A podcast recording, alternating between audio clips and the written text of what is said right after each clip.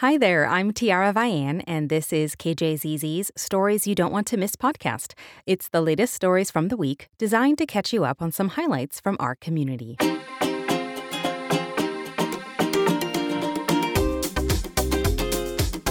And thanks for listening for the week of December 4th, 2023. Nearly two decades ago, Congress gave the Department of Homeland Security the authority to waive environmental laws to build barriers and roads near the border. Conservationists have kept an eye on that in southern Arizona ever since. Ron Dungan reports that one nonprofit is using wildlife cameras to document how the wall affects animal migration.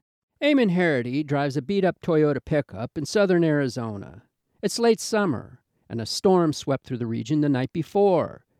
As we pass through the desert grasslands, clouds break over the Huachuca Mountains to the north and over Mexico to the south.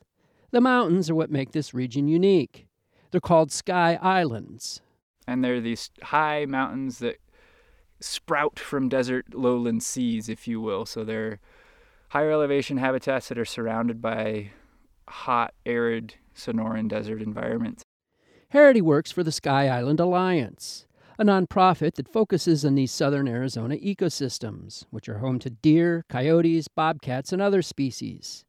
Parts of Sky Island country brush up against the border, where the government started building a wall during the Trump administration. The Alliance has installed cameras to see how the changes might affect wildlife migration. So here's a white-tailed deer. Yeah, these cameras are looking at wildlife movement in the region. Specifically, how do animals navigate the infrastructure on the border.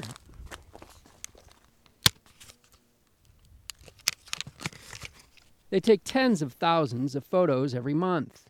As he replaces batteries and memory cards, he flips through the camera's monitor. Oh, that's cool. We have a black bear crossing from Mexico coming up. Kind of ambling up across the road, looking east and west as he gets just to the north side of the road and then he disappears right up this wash. He'll review the images on his computer later, but for now he takes a quick pass through them and spots raccoons, javelina, and other animals. Oh, here's a crazy rainstorm. it's such a fun adventure to roll through the cameras because you never know what you're going to get. It feels a little bit like a scavenger hunt as you're flipping through the photos keeping an eye out for what fun creature might be there. What they don't see a lot of is people. Emily Burns is program director for the Alliance. Over the last three years in the San Rafael Valley, it's just been over a thousand detections of people. 75% of that have been border patrol, so actually law enforcement or construction crews that are working on the border infrastructure itself. They also spot hunters or cowboys on horseback. But it's very rare that we actually see people that likely crossed, walked over the border. Border Patrol has the legal authority to waive environmental laws to build infrastructure, but it can conduct its own environmental reviews and does so frequently. So we make sure to consult with biologists from the federal land management agencies to see how to best mitigate a lot of the impacts that we know our infrastructure is going to have that's Pete Bidegain of the Border Patrol. He works with the Sky Island Alliance and federal agencies that manage lands near the border. When they had proposed to us to place these cameras along the border to monitor these small wildlife passages, we consulted with the federal land management agencies in those areas to ensure that Sky Island Alliance had the proper permits in place. After talking with conservationists, the agency created small openings in the bollard style wall that went up during the Trump administration. They're about the size of a piece of paper and can allow small animals to pass through. For me personally, I grew up in southern Arizona. I think it's really important to protect what we have. And so anytime that I'm seeing some sort of cool animal captured on camera, you know, doing well and thriving here in Arizona, I, I can appreciate that. Burns, the program director, says that's exactly the kind of thing she hopes to accomplish with this project. Well, we hope that the data will be hard hitting and you know convince policymakers to change border policy. More than anything, we hope that people will see the images of the wildlife living at the border and fall in love with them like we have. Ron Dungan, KJZZ News, Phoenix. and you can find part two of this story online at kjzz.org. In education news, Artificial intelligence, or AI, has become a hot topic at universities over the past year. That's because generative AI tools are capable of writing and creating images, and that has some professors concerned about cheating.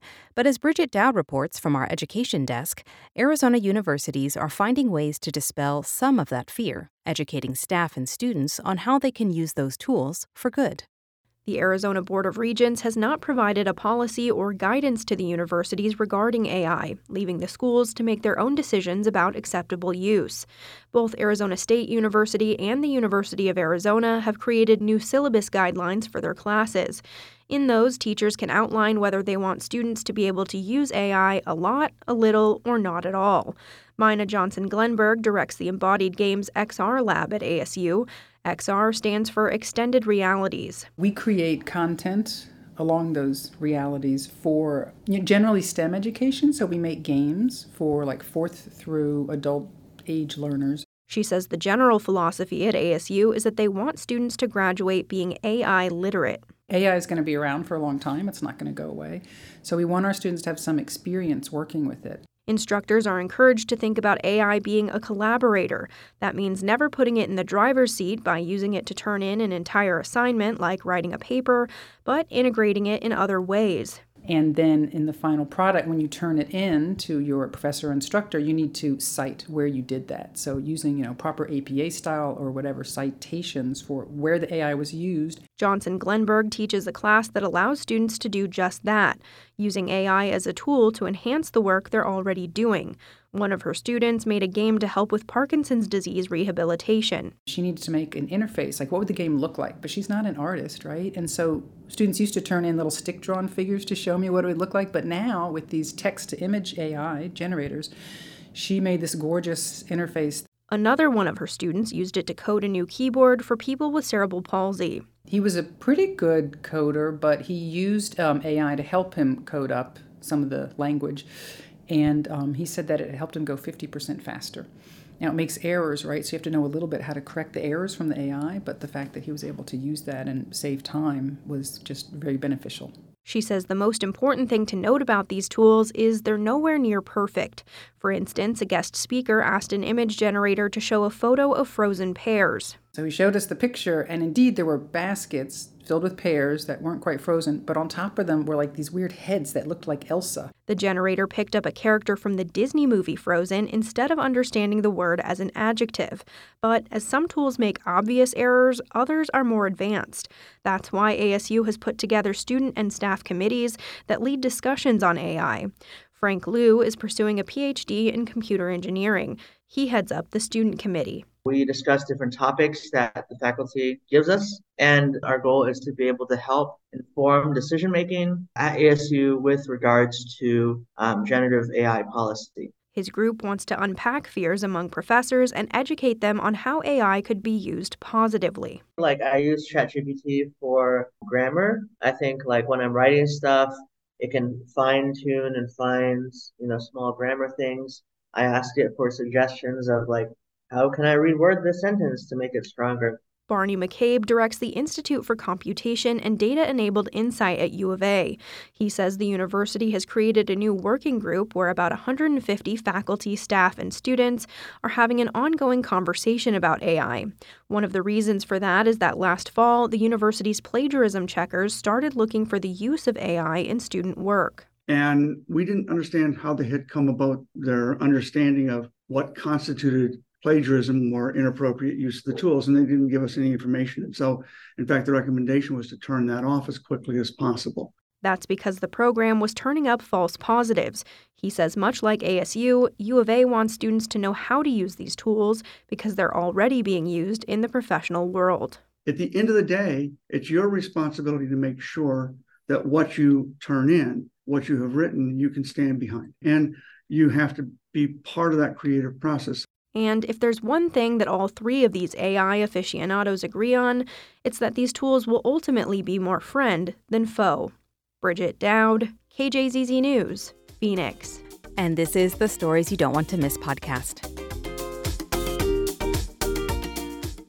In business news, Funding for Ukraine will dry up at the end of the year unless Congress approves $61 billion the Biden administration is asking for in their fight against Russia. This week, an emergency spending bill to provide that security assistance was blocked in the Senate as Republicans demanded tougher border enforcement. The sense of urgency is reverberating all the way here to Arizona, where three members of the Ukrainian parliament visited the state this month to impress upon the state's leaders and residents to support their war effort. As Phil Latzman reports, they say Arizona has a lot to gain from helping Ukraine. The three members traveled 10,000 kilometers, or more than 6,000 miles, to Phoenix to get their message across. On their four day trip, they spoke to and visited with members of the state legislature, U.S. Senator Mark Kelly, plus ASU students and faculty. We've taken another strategy here, and this trip is authorized by President Zelensky and his office. We are spread around different states. That's Maria Mezhentseva, a member of parliament from Kharkiv, Ukraine's second largest city.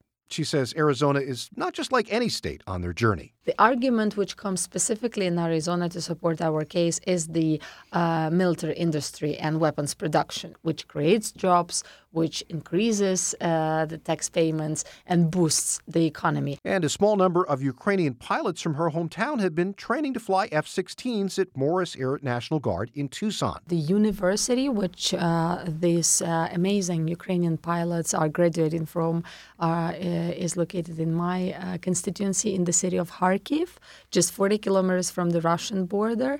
And, you know, we understand the rules of war and rules of conducting successful operations. And that's aviation. Alexander Kovalchuk is a parliament member from Zhytomyr, about a three hour drive west from the capital of Kiev. He has a special connection here and says the state will benefit. I used to live in Arizona back in 2000s. You know, for five years, I've spent a lot of time here in Arizona. And again, I want to underline that this bill will provide a lot of jobs and increase in uh, economic increase for Arizona because Arizona will get much out of it. He says funding will aid defense contractors based in the state, including a top secret project that's in the works. Arizonans will be able to uh, produce a new types of weapon, modern weapon that will be used in Ukraine, and after all, they'll be uh, selling that equipment, uh, needed equipment to uh, uh, other countries as well. According to a report, Pennsylvania, Arizona, and Texas are the three states that benefited the most from the aid that has already been sent to Ukraine. Arizona is just behind Pennsylvania, having received almost $2.2 billion from the production of munitions and other procurements. And that's despite the fact that three out of six from the state's GOP delegation voted against it. Kovalchuk believes it should be a slam dunk. America will not be sending funds to Ukraine uh, as everyone thinks. You know, this money will be spent here in the United States of America, making more military and defense equipment. Some members of Congress have also tied additional funding to policy changes at the border in order to stem the flow of migrants. Kovalchuk says the timing of the most recent surge, though, may not be a coincidence. There's a parallel between our experience when a lot of immigrants at the same time appeared at Belarusian border. By the way, the way they were getting there, they were getting there by planes that uh, uh, appeared out of nowhere. It's all big conspiracy that Russia is capable of. And finally, Olena Khomenko is the third member of the delegation to visit the state. She's from the capital of Kiev and came prepared with a parable related to Arizona's capital, straight out of Greek mythology. The, the name of this city is also symbolic for us. Phoenix is mythological, immortal bird associated with the sun, obtains new life by rising from ashes of its predecessor. Our quest for liber- liberty is immortal, and we will rise from ashes to burn our enemies. And the American people could be proud that they contributed to that resur- resurrection. Our birds, our pilots, who are trained in Tucson, will fly soon to liberate our homes, and we are grateful to America. Phil Latzman, KJZZ News, Phoenix. In Tribal Natural Resources, which is supported in part by a grant from the Catena Foundation. Food is economy and even a form of tourism, and Arizona tribes are trying to tap into the potential of agritourism to reshape their communities financially. Gabriel Pietrorazio meets with some native chefs at the Western Spirit, Scottsdale's Museum of the West. Whistling from a wooden flute sets the scene for an evening filled with native traditions of old and new, even food eight chefs and foodway demonstrators near and far, from Mesa to Yuma, traveled to Old Town last month to showcase their uniquely native flavors at the Arizona Indigenous Edible Experience. It's an annual gathering organized by the nonprofit Arizona American Indian Tourism Association. It spotlights some of the state's gifted indigenous foodies through an intertribal celebration of culinary prowess. Blue Adams, founder of IndigiHub, was hired to curate their lineup and sought to create an event that encompassed everybody from the farmers and growers to the producers, all the way to the chefs. Renetto Mario Etsitty is one of them. This Navajo chef owns the Phoenix based The Res, an urban eatery. It's a pop up restaurant that specializes in elevating simple indigenous ingredients to sophisticated native dishes. Tonight, he's preparing a bison black bean chili. It's served on a gluten free blue corn crepe with an arugula roasted corn salsa, and it's topped with a peanut nut cream. He's sharing that special meal with hungry guests while teaching me the Navajo word for buffalo amid plating dozens of tacos at his table. In our language, we say ayane.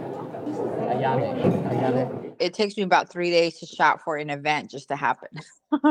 Danella Belen of Nella's Innovative Creations, who offers catering, food demos, and cooking services, spent that much time prepping three different hot and cold dishes.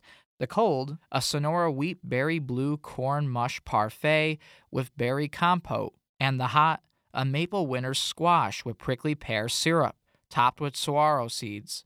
She left a comfortable sous chef position to open her own business in March. Belen was invited last year. She came back, and this time around, I'm actually representing myself more in my business. It made me very proud. Jaron Bates is another accomplished chef, a forager, pitmaster, storyteller, and co owner of Wild Arizona Cuisine. He helped open the table at the Junipine Resort, north of Sedona. He was even named a semifinalist for this year's James Beard Foundation's Best Chef in the Southwest. Before I started doing hyperlocal cuisine here in Arizona, I did it to see if I could test myself. Bates left the world of fine dining behind and now purchases the traditional products of native purveyors, like tepary beans from Ramona Farms.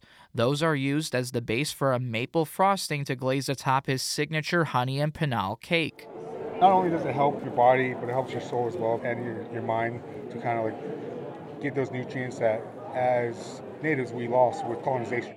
Chefs like Bates, Belen, and Etsitty see a future for tribal agritourism in Arizona, brimming with untapped potential. More than 19,000 native farmers and ranchers tend to nearly 80% of all farmlands in Arizona.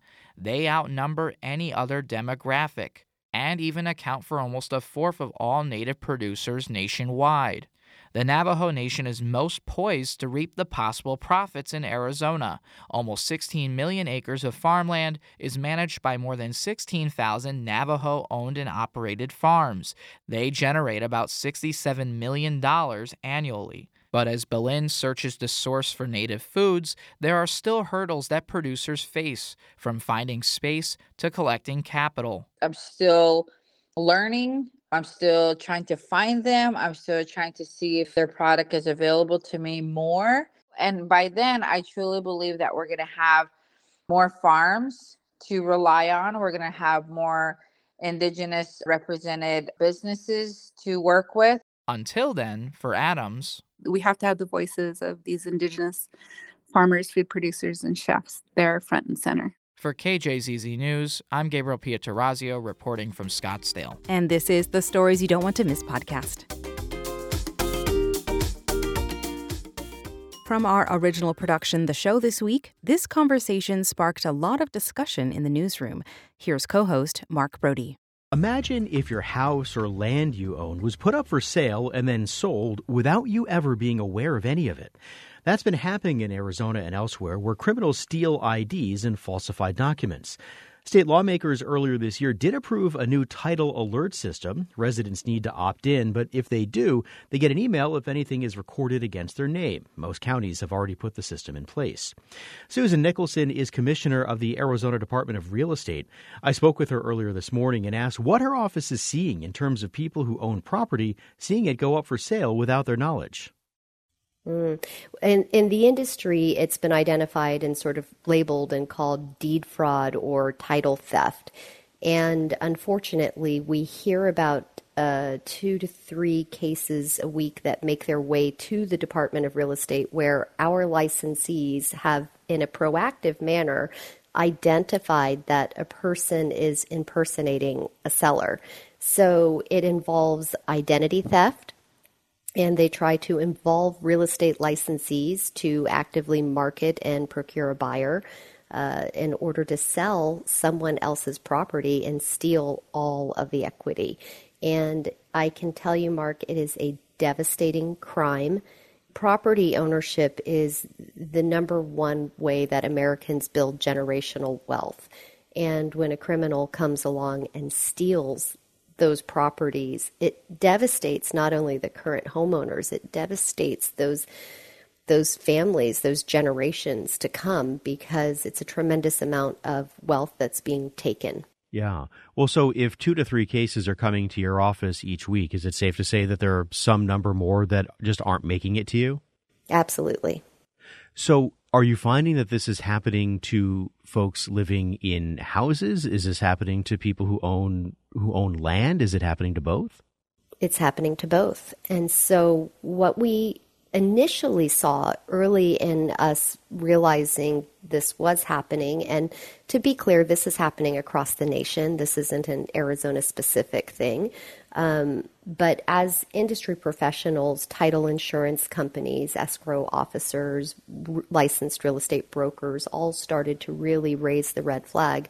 We realized that um, initially criminals were targeting houses that were sitting inside of probate, maybe out of state ownership was uh, a common theme that we were able to identify, and vacant land was another thing that was easily identified. Um, vacant land, particularly because you don't need somebody to give you access for you to go and take marketing pictures, right? It's just a piece of land that's mm-hmm. sitting there. So, vacant land was the lowest lying fruit and the most commonly attempted theft that we were seeing coming into the department.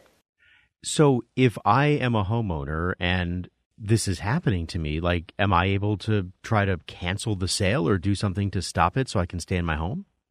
If you can find out about it before it closes escrow, then absolutely. Um, title companies will halt their process of insuring the properties. Escrow officers will stop the escrows.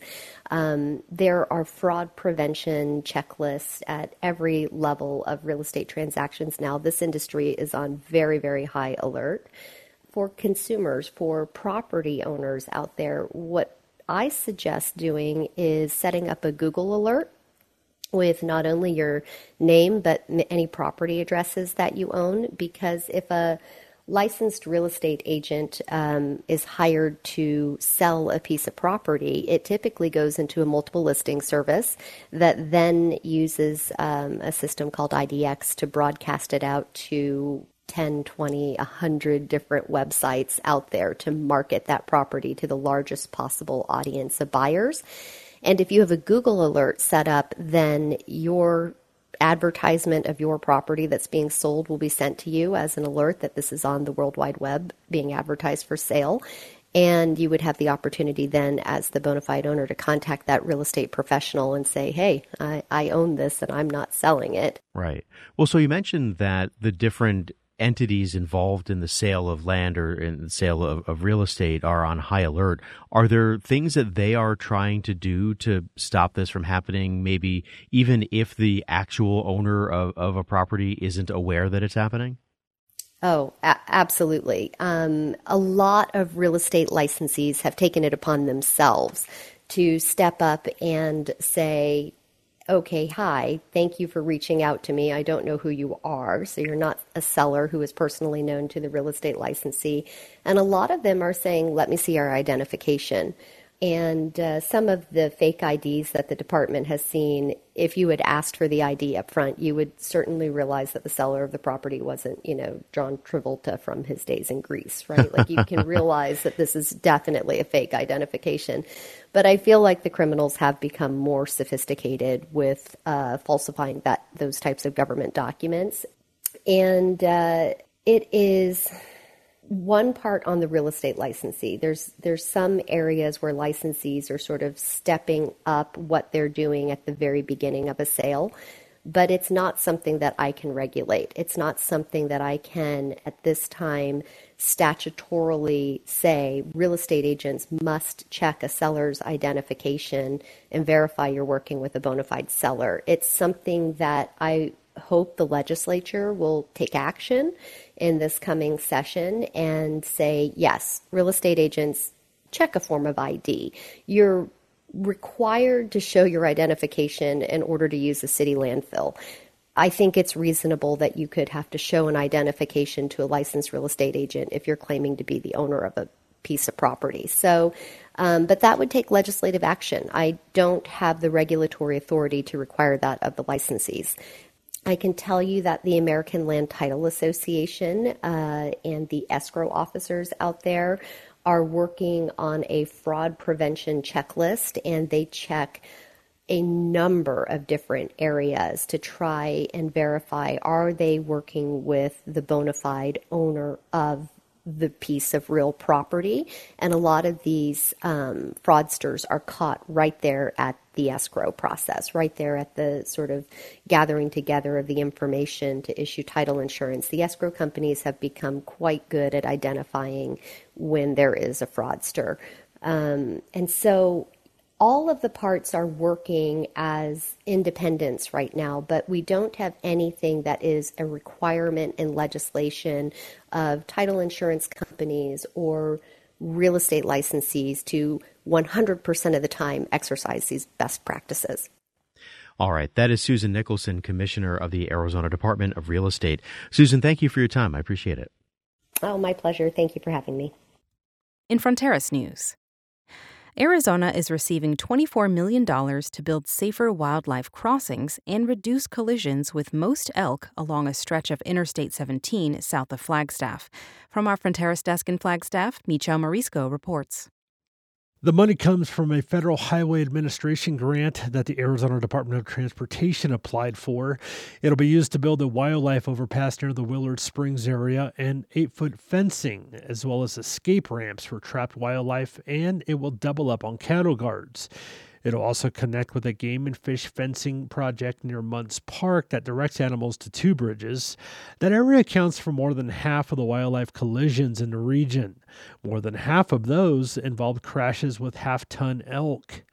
The bridge is expected to be used to steer bears, elk, deer, mountain lions, and smaller animals off the highway. Michel Marizco, KJZZ News, Flagstaff. And finally, in science news.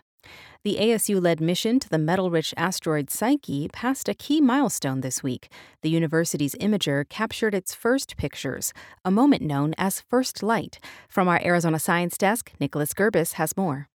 The dual camera instrument is the latest in a series of successful data and sensor checks. It was created by ASU and Malin Space Science Systems in San Diego. After spending two weeks baking out any residual moisture from Earth, it performed without a hitch, snapping 68 pictures of a star field in the constellation Pisces. Lindy Elkins Tanton is vice president for ASU's Interplanetary Initiative and Psyche mission lead. It was so exciting to listen to the commands go up through the deep space network via radio to the spacecraft and have it happen. The photos will be used for calibration and data verification. The craft launched on October 13th and will reach the asteroid Psyche in 2029. Nicholas Gerbis, KJZZ News, Phoenix. And this has been the Stories You Don't Want to Miss podcast, made possible in part by Helios Education Foundation and Alliance Bank, the Vitalyst Health Foundation, the Intel Corporation and Beach Fleischmann, the Arizona Community Foundation, and the Corporation for Public Broadcasting. Thank you for listening to KJZZ and for your generous support. I'm Tiara Vian, and this is KJZZ, your news and information station.